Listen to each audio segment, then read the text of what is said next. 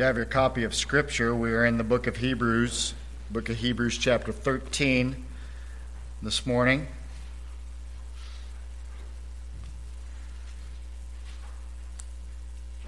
I'd invite you to turn there, book of Hebrews, chapter 13.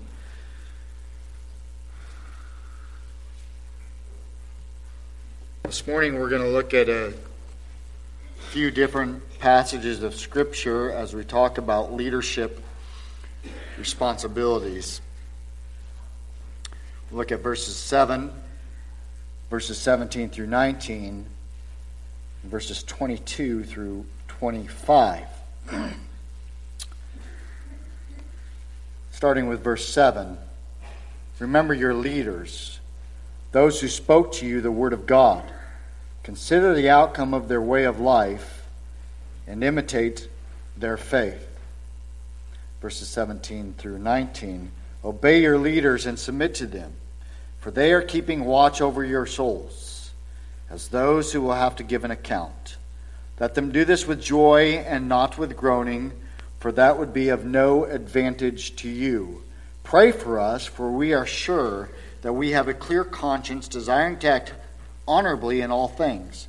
I urge you the more earnestly to do this in order that I may be restored to you sooner. Verses 22 through 25. I appeal to you, brothers, bear with my word of exhortation, for I have written to you briefly. You should know that our brother Timothy has been released, with whom I shall see you if he comes soon. Greet all your leaders and all the saints. Those who come from Italy send you greetings. Grace be with all of you. Will you pray with me? Father,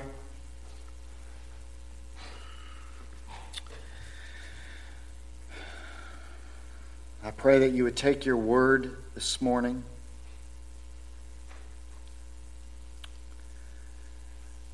That it would penetrate our hearts and our lives.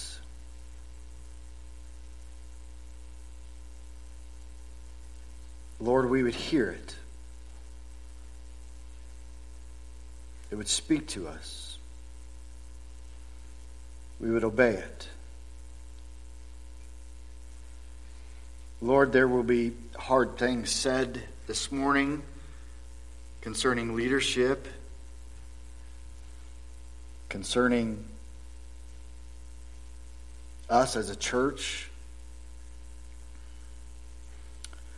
Pray that we would hear it, that we would have a desire that you would be glorified in our hearts and in our lives, that Jesus be exalted in this church which was bought with his blood. Pray these things in the name of Jesus Christ. Amen. So here we are continuing on in our study in the book of Hebrews. I've not decided yet whether I will do one more or not. I'm still mulling that over in my mind. So so you have to wait. You have to come back next week and find out, I guess. But um, one doesn't have to look far uh, at the churches in America to see that we are faced with a crisis of leadership. There are books written about it. There are blog posts if you do that sort of thing. There's podcasts if you if you know what that is. Whatever it may be, many know there is a problem, but it seems many can't agree on any type of solution to the problem. So what often happens is that they import business principles into the local church to try to fix the problem. And while this may fix the problem of numbers, it may give the church what they want. It also sacrifices what is biblical because it is often disregarding what the Bible says about the requirements and the responsibilities of church leadership. And so we import these worldly ideas and worldly constructs into the church, and we use that as a guide for a good leader while disregarding what the Bible says is the true guide for good leadership. And so, what happens is a pastor's responsibility of preaching the Word of God, which, by the way, is the primary responsibility, gets minimized and put on the back burner and out of focus because the pastor is looked at in the church as the CEO of the church. So now their role gets transferred and they have to be an entrepreneur that comes up with some sort of strategies and growth plans and the church now becomes a product that we market to a consumer instead of the church. And so what happens? Well, we give the customers what they're looking for. You know, like we need a disco ball or we need black lights or we need a fog machine or whatever it might be. And so then, pastor, CEO becomes successful. He builds an impressive church with maybe multiple campuses that cater to thousands of customers every single week. They write books on their proven principles, and other pastors gobble them up and they use them to build their church. Here's the problem with that mentality we hold to sola scriptura, scripture alone. It's our guide, it's our final source of authority. This is not a Pastor Josh thing.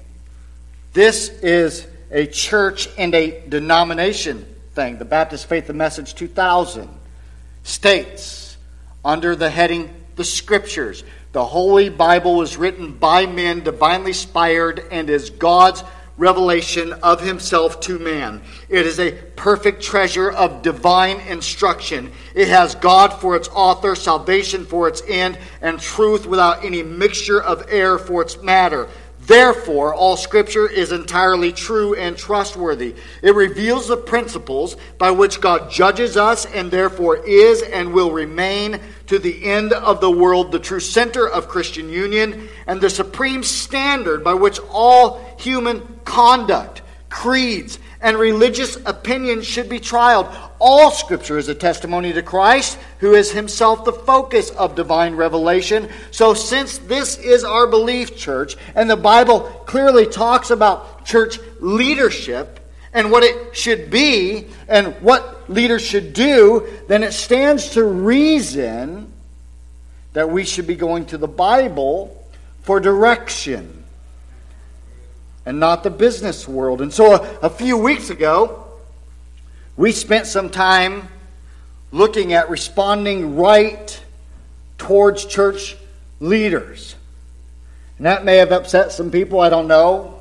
Because a lot of times we don't want to hear we, we're supposed to be humble and submit and those sort of things. And, and now we get to kind of flip the coin. What are the responsibilities of leaders in the church. This passage is not comprehensive when it comes to leadership, but it does lay out for us some very vital principles pertaining to church leaders. And perhaps we will be surprised what we learn when it comes to church leaders. I can assure you that we do not find anywhere in Scripture the CEO mentality of leaders. It's not in there. In these verses this morning, what we will see is that leaders have a responsibility to lead God's flock by having a personal walk with God, by working together to help church members to also have a personal walk with God. And so that is what I'm going to break down for us this morning. My intent is that after this message, we will know what are the responsibilities of leaders. So, first, leaders are responsible to lead. Leaders are responsible to lead. I know you're probably thinking, well, duh. But it still has to be said. As far as access to God is concerned, the New Testament nowhere teaches that there is a distinction between uh, clergy and laity in the church when it comes to access to God. The New Testament nowhere teaches that there is this distinction. In fact, it makes it clear that all believers are priests.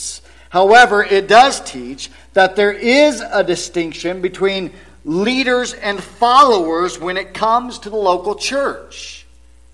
Now, the New Testament uses different names when it refers to church leaders in the book of Acts.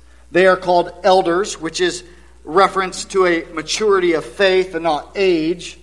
In 1 Timothy, they are called overseers, which is a reference to their function as leaders in the church. In Titus chapter 1 and Acts chapter 20, overseers and elders are, are uh, used to reference the same office. In Ephesians chapter 4, they are called shepherds. Some translate, translations translate that word shepherds as pastors. Peter uses all three terms in 1 Peter chapter 5 verses 1 and 2 when he exhorts the elders to shepherd which is pastor the flock of God and then he tells them to exercise oversight. He continues in verse 4 to refer to Christ as his chief shepherd or chief pastor. There's another word for church leaders found in 1 Thessalonians 5:12. In the Greek it is the word prohistemi, it means to be in charge of, and it refers to the function of elders who rule well, as 1 Timothy 5:17 states. Let leaders who rule well be considered worthy of double honor, especially those who labor in preaching and teaching. It also refers to man's ability to manage his house in 1 Timothy chapter 3 verse 4 and verse 5 and verse 12. Now the word that's given in our text this morning in verses 7, 17, and 24 is not the same word. In fact, it is where we get this English word hegemony. That's a hard word to say, which means leadership or dominance. Is simply translated leaders. The same word that is used of the Apostle Paul in Acts chapter 14 to distinguish Paul from Barnabas as the chief speaker. It's also used in Acts 15 when speaking of Judas Barsabbas and Silas when it says they are leading men among the brothers. Why is all that important? Because we need to drive home the point that leaders should lead. So, what is leadership? Leadership is primarily influence over someone else, and church leaders are to influence others by their godly example and by teaching the Word of God. Look at verse 7. What did the leaders do in verse 7? They spoke the Word of God. They had a way of life. Listen, a church leader's primary sphere of influence is supposed to be their teachings of the Word of God. Additionally, if we look at the qualification for elders in 1 Timothy 3 and Titus 1, we would notice that the majority of those qualifications relate to godly character in the person, with one exception. They must be able to teach or give instruction in sound doctrine and rebuke those who contradict sound doctrine. In order to lead, you must know doctrine. You must have an understanding of what the local church is to be and what it should be doing, and to continually communicate that to the church. It does not require you to know the latest and greatest business models for growing the church. It does not require that. It does, however, require one to be able to deal with the problems that arise in the church, especially those pertaining to doctrinal integrity. Far too often, Church leaders have led in a way that has sought to please everyone. And they've dodged difficult problems in an effort to make everyone in the church happy. And so what happens is they refuse to confront an influential church member because they're afraid. And so when that church member's in sin, they enable them instead of confront them. They enable them to keep on sinning without ever being confronted.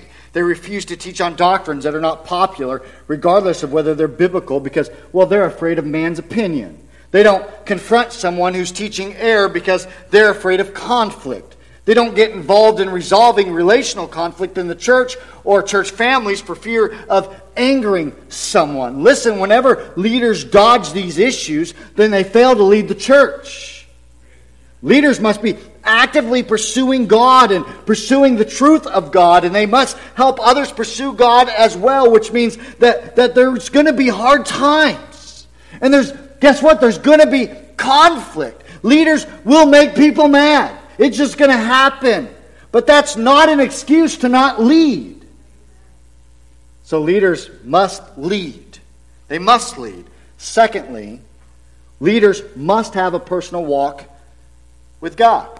They have to. I can't tell you how many times when talking to other pastors that they're lacking in a personal walk with God. They, they don't have a personal time with God. They say, well, I prepare my sermons and that's my time with God. Paul wrote to Timothy and said, 1 Timothy 4:16, keep a close watch on yourself and on the teaching. He also told the elders at the church in Ephesus in Acts chapter 20 verse 28, pay careful attention to yourselves and to all the flock. In these verses that we've read this morning, we have this great emphasis on the personal walk of church leaders, and I find it interesting what it says and what it does not say concerning the personal walk with God of leaders. So, first, let's see this that church leaders must have a clear conscience. They must have a clear conscience. In verse 18, the author says that they have a clear conscience. In Acts 24, Paul told Felix that he took great pains to have a clear conscience before both God and men. Let me just say that everyone uh, has a conscience. Everybody. The word conscience is con uh, in science. It's with knowledge. Romans 2:15 makes it clear that everyone has it. That God has placed the conscience within every human heart. It's that inner sense of right and wrong. Now, with that said, our conscience is not infallible. It must be informed by the Word of God. In fact, Scripture tells us that we can sear or harden our conscience. 1 Timothy 4 2 and Ephesians 4 18 and 19. So if you have a hardened your conscience, it means that your sense of right and wrong gets all messed up. Also, the scripture says, uh, makes it clear that uh, it is a sin to violate your conscience. Romans chapter 14, verse 14, and verse 23 in James 4:17. This is exactly why Paul told Timothy in 1 Timothy chapter 1, verse 5, the aim of our charge is love that issues from a pure heart and a good conscience and a sincere faith. Now, the best way for a leader to have a clear conscience is by walking in obedience to God's word. But that's also true of anyone. Furthermore, if you sin and you know it, then you confess your sin immediately. That has gives you a clear conscience. And so you confess that to God and you seek his forgiveness and you seek the forgiveness of the one that you've sinned against.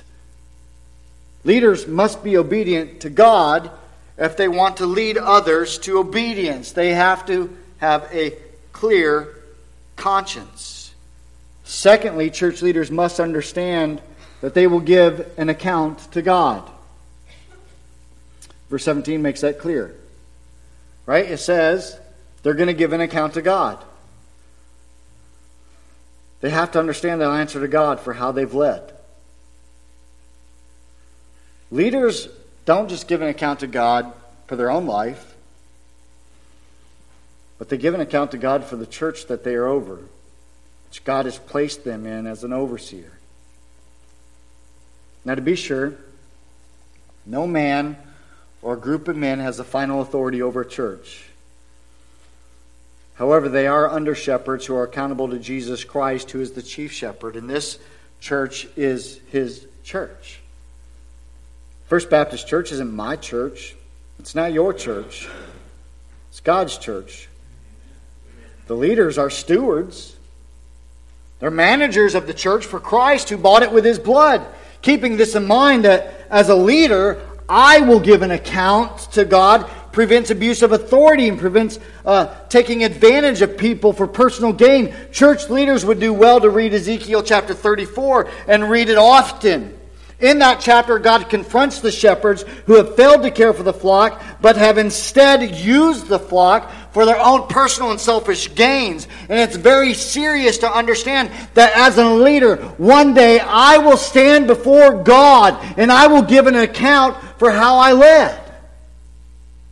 And that should be what drives every decision a pastor makes. It should be what drives the why behind what they do because they understand that they will one day stand before God and not men. They must understand that they will not ultimately answer to the people of the church but to the Lord. And this at times can be incredibly, incredibly difficult for a pastor, especially when they have to make difficult decisions that they know people will not like but they know is pleasing to God. All pastors, all leaders will stand before God for how they've led. Thirdly, church leaders must be men of faith and prayer, encouraging others to pray. In verse 7, the author of Hebrews tells them to remember and imitate the faith of the leaders who have gone on before them.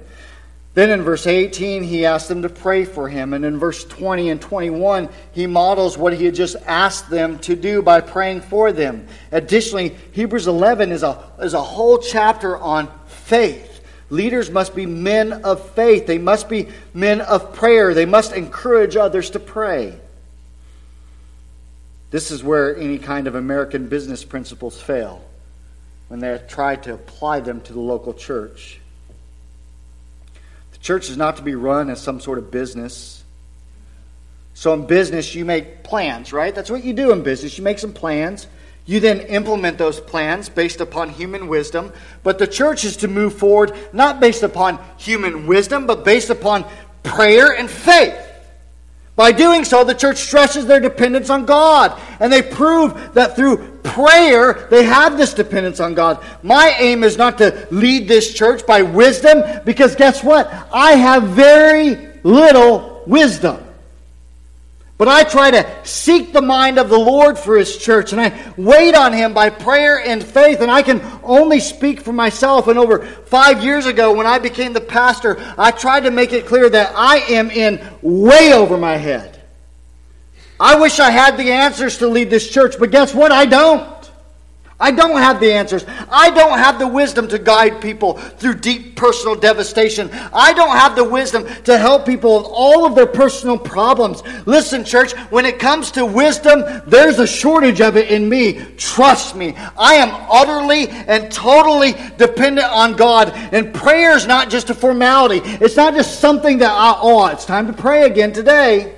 When I run in the morning, I'm often praying, praying for deacons, praying for their families, praying for the people in my church that are struggling, praying for situations I'm struggling with in my office throughout the day. Sometimes I will get stumped and I will get a call or I'll get a text message and I don't have the answers and I have to pray. There are times I get angry. I get angry at someone in my family. I get angry even at someone in my church. And guess what? I have to pray. We pray on Sunday mornings in church. We pray before we start meetings. Why? Because you and I do not have the wisdom to solve the problems of this world, but God does. He's a living God that has all the answers. And so, as a church, we should be praying to God. It's what we have to do. Church leaders have to be a people of prayer. Not only that, but church leaders must be willing to suffer for Christ. Verse 23, Paul makes mention of Timothy. Timothy had just been released from prison.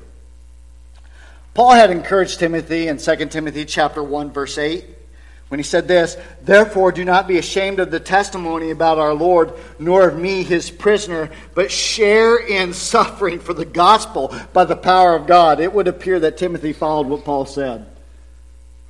We don't often face persecution for our faith here in America. But there certainly may be a time when it is more prevalent, and leaders are always the main targets of the enemy. Even if we don't face persecution, leaders must be ready for criticism, for personal attacks, And often, they will come from those within the church.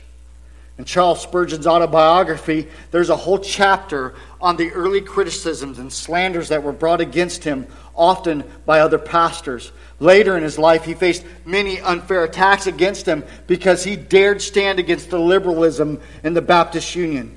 Leaders that stand and hold firm to biblical truth will face attacks. It doesn't matter how nice you say something, you can say it as nice as you want. God's truth will always offend someone. They won't, they won't attack God directly, so they attack the leader that gave the message. And it's not fun, but leaders must understand that it goes with the job. Leaders must be willing to suffer for Christ, and they must know that it will sometimes come from their own church members. Listen, I've, I've had things said about me that are not true, even in our own church. I know because, well, frankly, they've gotten back to me. And though I don't like it, I know it's going to happen. And I'm here for the long haul. So I don't say, oh, well, oh, that person doesn't like me. I don't care if you don't like me. If you don't like me, that's okay. I, I can live with that because I know not everybody needs to like me. It's okay. But it doesn't excuse sinful behavior. I just know it's going to happen. Spurgeon's wife, Charles Spurgeon's wife, helped him deal with it by putting Matthew chapter 5, verse 11 and 12 on a plaque, which Charles Spurgeon read every single morning. It says this Blessed are you when others revile you and persecute you and utter all kinds of evil against you falsely on my account.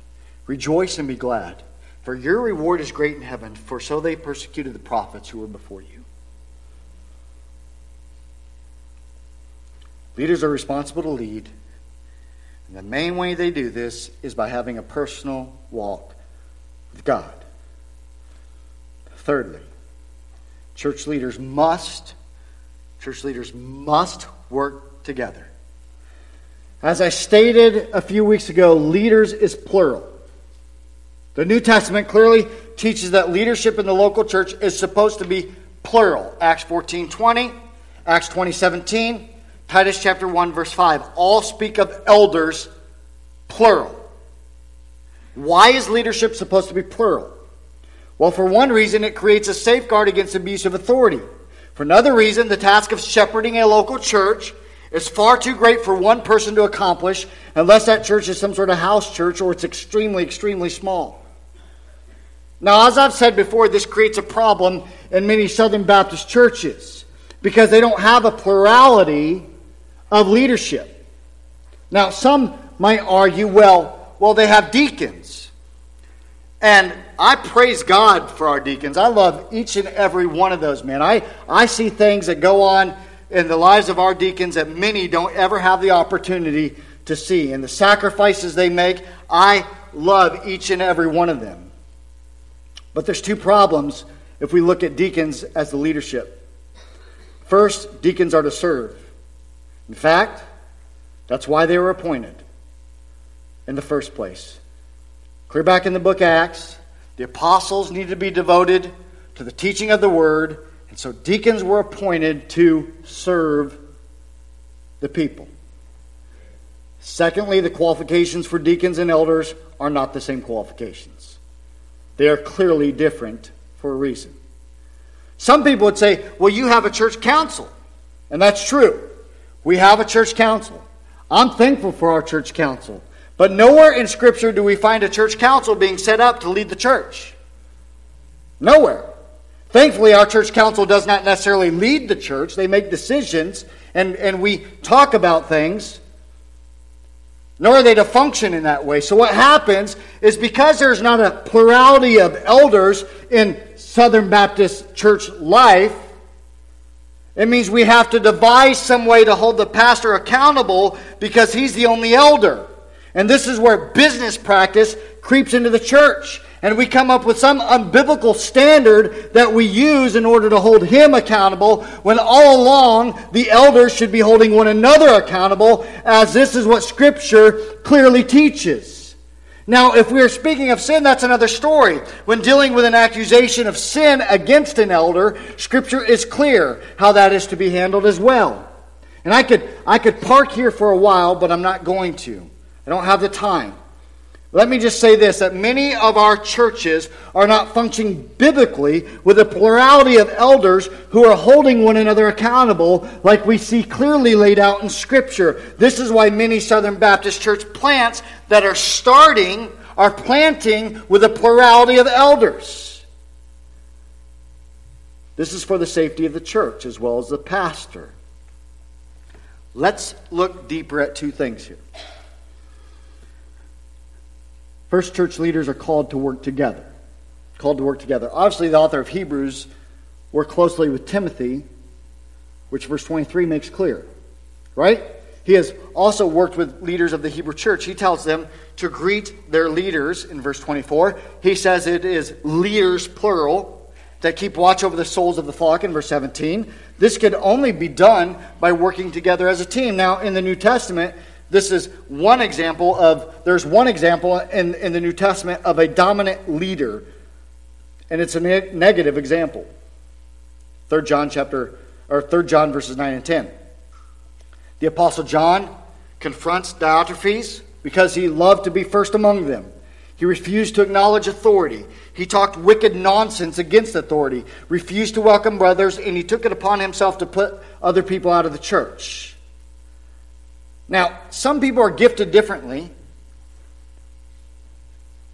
or are more spiritually mature or have stronger personality, and so they are first among equals, like Peter was a spokesman for the twelve, and James was dominant in his leadership in the early Jerusalem church, according to Acts 15 and 21 and Galatians 2. Paul was the leader of the first missionary team, despite the fact that Barnabas was a believer way longer than Paul. However, all of these men submitted to one another in the Lord. They all held one another accountable at different times. And they taught that as believers, we are to do the same. According to Ephesians 5.21. Not only are leaders called to work together, that they may lead with joy, not with grief, as verse 17 makes clear. But the author asks for prayer, making it clear that his intention is to conduct himself in an honorable way in everything, and he has a desire to be restored to them soon. He speaks of Timothy and traveling with Timothy, and he asks them uh, to greet the brothers and the saints on his behalf. Relationship oozes through these verses. The author had a relationship with the people, with the leaders. Stop and think about the, the Bible. The whole Bible is summed up by two great commandments. Both of them are relational love God, love others. This means church leaders have to work hard at relating to one another in love. It means that they, that they have to help church members relate to one another in love. This is what Paul was concerned with when he wrote uh, to the Philippian church. That there were two women, Euodia and Syntyche, that needed to live in harmony in the Lord. Philippians 4 2. Can you imagine being either of these two ladies? Right? And the Apostle Paul calls you out by name in his letter. Like you're reading the letter and there's your name. And He's calling you out. Can you imagine that? He was concerned for the church at Corinth because Chloe,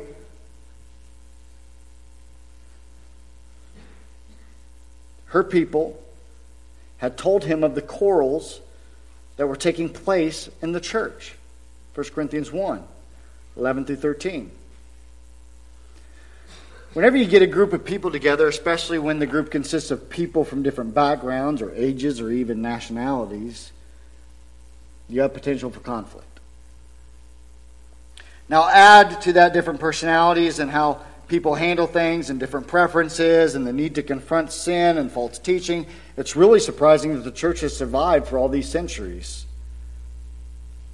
One of the main responsibilities of, the, of church leaders is to be an example of godly relationships and to help others work through their relational problems. Church leaders must have godly relationships. And listen, I crave them. I'm, I'm highly, I'm a relational person. I like being with people. If you're open to a godly relationship, look out because you know what? I'll probably hound you to death. You'll probably get sick of me. If leaders do not have godly relationships, they're not going to stick around long. This is also just one more reason why there needs to be a plurality of leadership.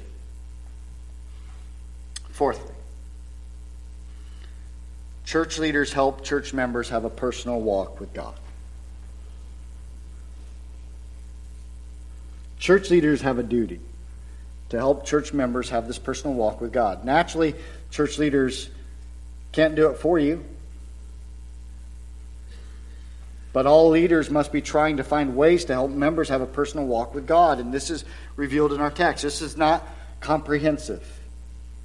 But there are four aspects I want us to see this morning from this passage of Scripture.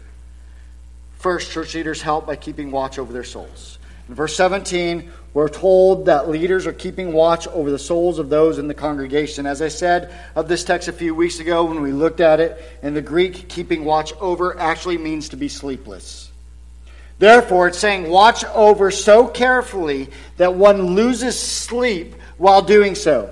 This imagery is drawn from the shepherds who are watching over their flock. You see, the shepherd had to stay alert in order to guard the flock from the predators that would want to come in and do harm to the sheep. The shepherd had to know the sheep, they had to observe the sheep. If a sheep wandered off, they had to go after the sheep and restore the sheep. They had to lead the sheep to pasture and to water, and the task of shepherd requires discernment. The shepherd must know where the sheep are spiritually and when they are heading towards spiritual danger. The leader must have a love for God and a love for the people to the point that they are willing to have the courage to confront those that are drifting from the flock. Leaders fully understand that you can only lead those who are willing to be led. But all leaders also understand that they must at least make some sort of effort to lead even those that are not willing to be led. And this has become increasingly more difficult in our day and age when towns have so many different churches. There's all kinds of churches in Washington, Illinois. I think at last count there was like 35. So what happens is if, if people get upset at one church, guess what happens? Maybe the leaders confront them or a leader confronts them, confronts their sin and their life, and they say, Well, okay, I'll just pack up and go down the road to this other church. They'll welcome me in. And guess what? They take the problem with them. Same problem they had in the previous church. Can I just be real honest with you as a pastor?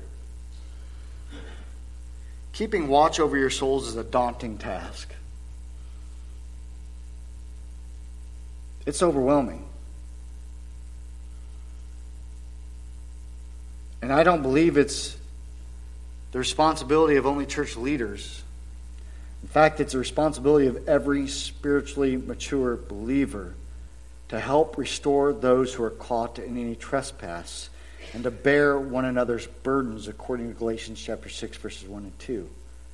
So that means if you're in church and you know someone that's straying from the Lord and you don't know what to do about it, then talk to me for some counsel. I do all I can to watch over the flock, but I can't do it alone. Often I'm not even aware of someone's need. I don't even know about it. And even when I am, I'm still one person trying to fulfill the biblical role of elder, which is yet another reason we need a plurality of leaders and specifically elders, and why Scripture makes that clear. That can work together to spiritually care for the people. But even then, every last church member needs to be active to care for one another spiritually. Secondly, church leaders help by teaching God's word faithfully. They help you by teaching God's word faithfully.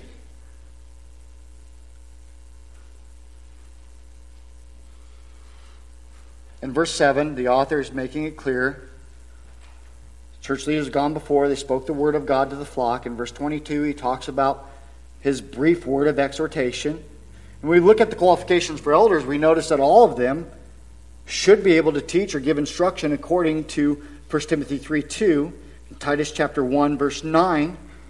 Some, especially who work hard at preaching and teaching, should be financially supported for that task, according, according to 1 Timothy 5.17.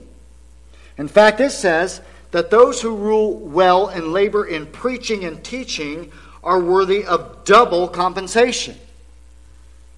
Whoa! We don't like to talk about that. Now, I know what some people might say. They might say, well, Pastor, I know what 1 Timothy 5.17 says. It says, let the elders who rule well be considered worthy of double honor, not double compensation, especially those who labor in preaching and teaching. So, where does it say that they're worthy of double compensation? It says honor, not compensation. Yes, it says double honor. The word honor in the Greek is time. And in the context of this verse, it is directly referencing pay or compensation for services rendered.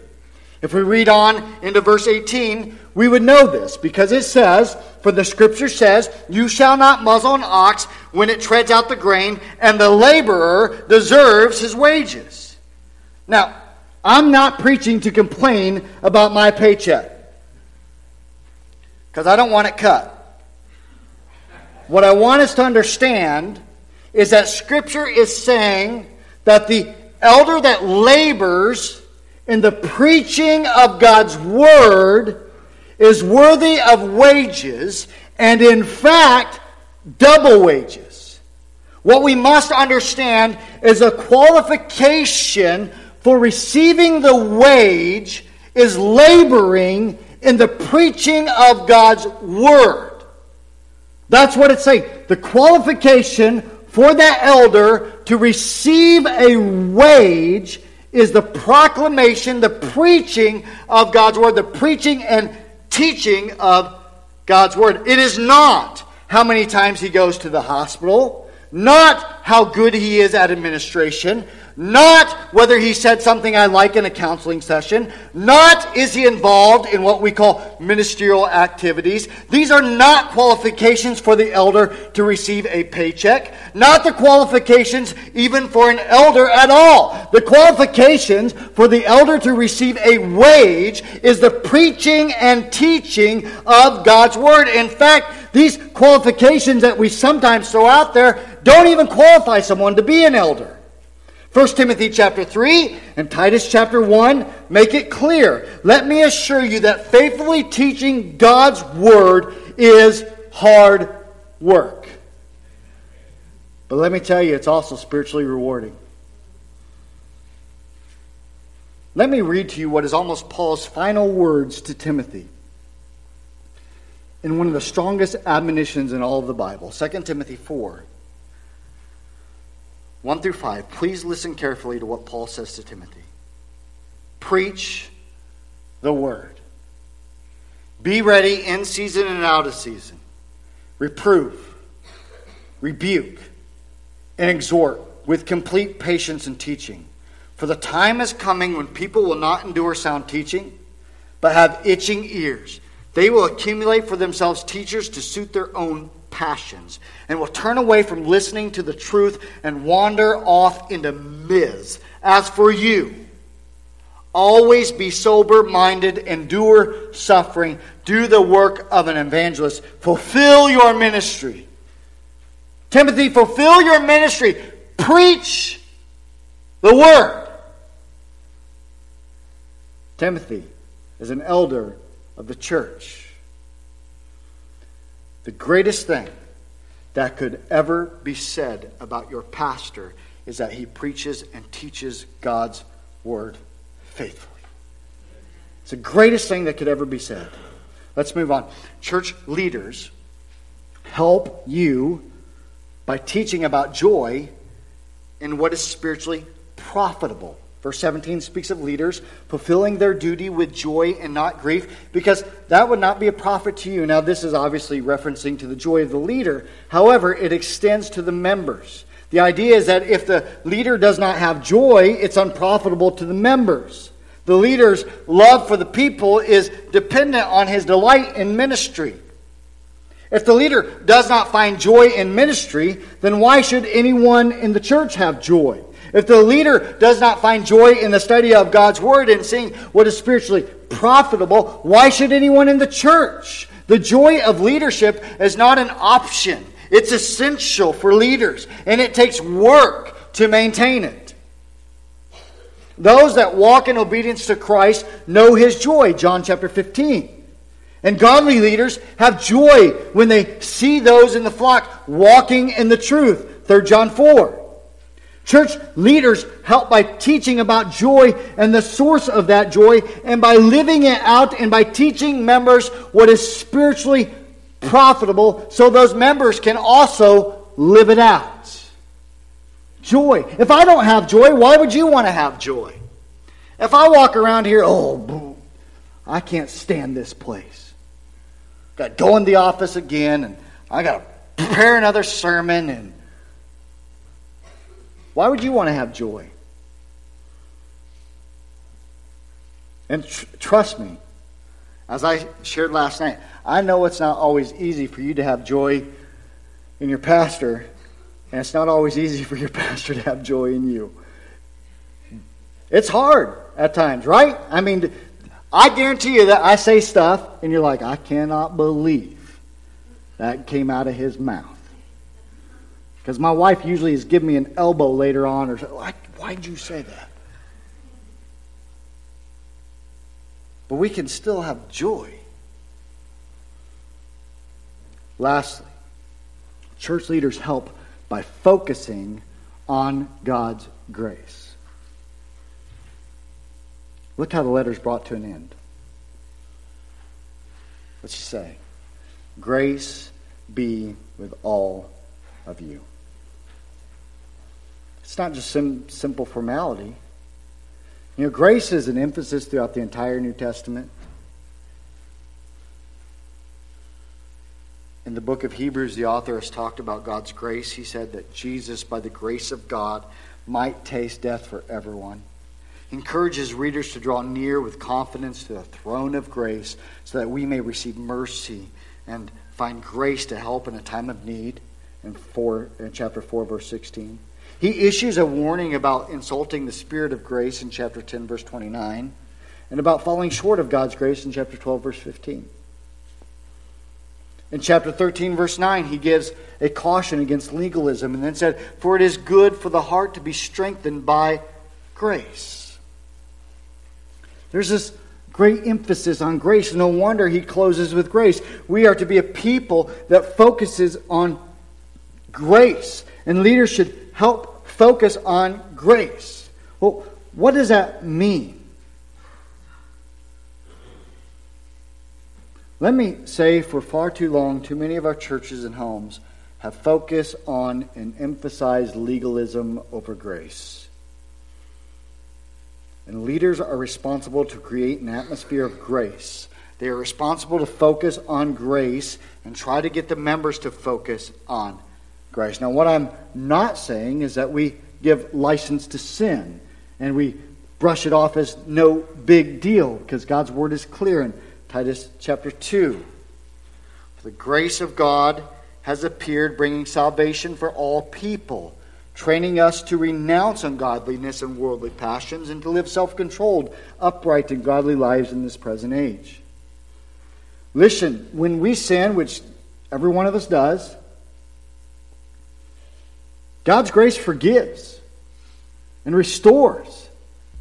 God's grace is, is patient with those who are weakened and encourages them to grow in the Lord. God's grace does not focus on preference and hold legalism as the chief end. God's grace doesn't say, well, here's my rules, here's my preference, this is what I want, and therefore you have to follow what I want. Here's my rules, and you got to follow my rules.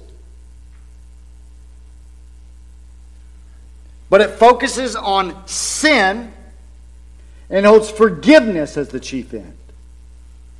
God's grace says, okay, I see this sin, and, and I got to figure out if I'm going to put that as a leader into your life, I got to figure out how to get you to realize that sin and that God forgives it.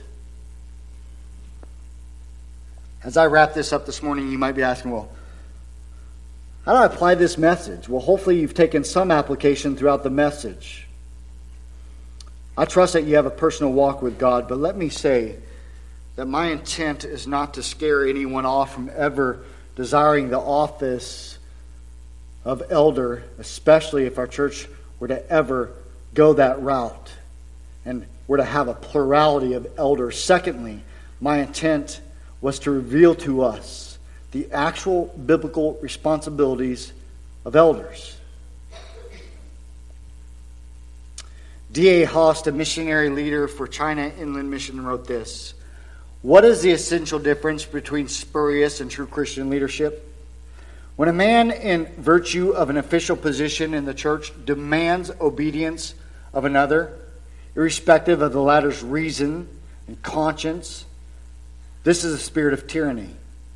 When, on the other hand, by the exercise of tact and sympathy, by prayer, spiritual power, and sound wisdom, one Christian worker is able to influence and enlighten another, so that the latter, through the medium of his own reason and conscience, is led to alter one course and adopt another, this is true spiritual leadership. The goal is not for people to run away from this message ever thinking they could hold the office of elder. That's not the goal.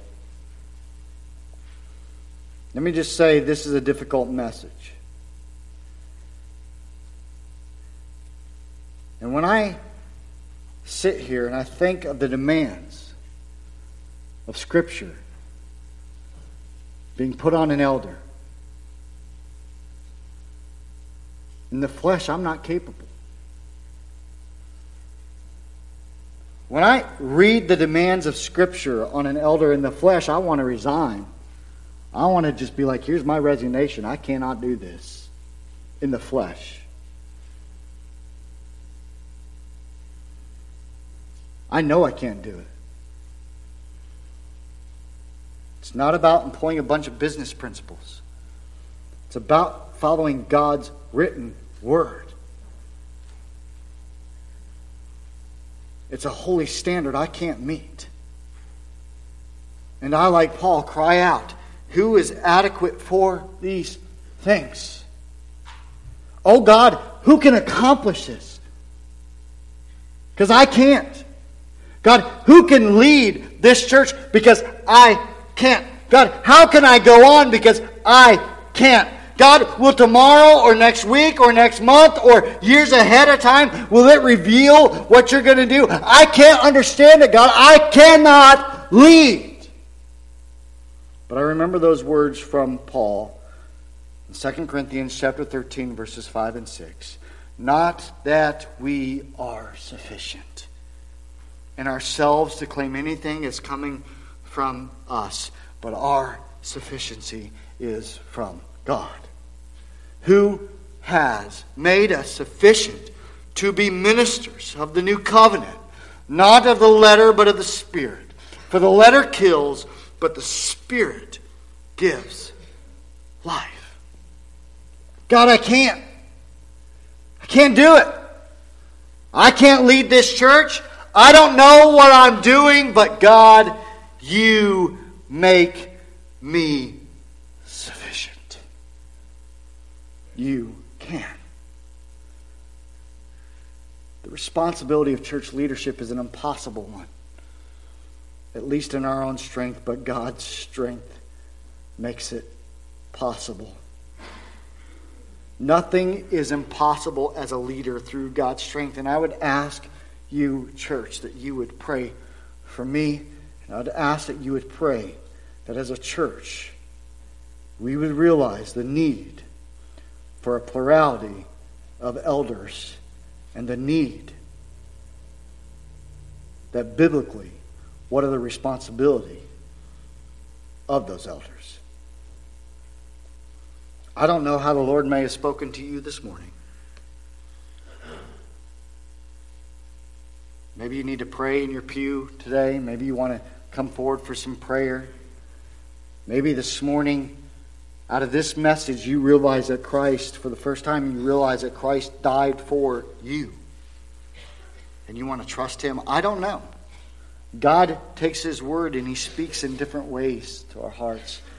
And I just want to challenge you if you feel the need to respond, I'll be standing down front. If you need prayer, you want to come talk to me. Or if you just want to respond in your pew, you can do that. Or you can hang out and talk to me later, whatever it might be. But I want to give you that opportunity this morning. Let's close with prayer.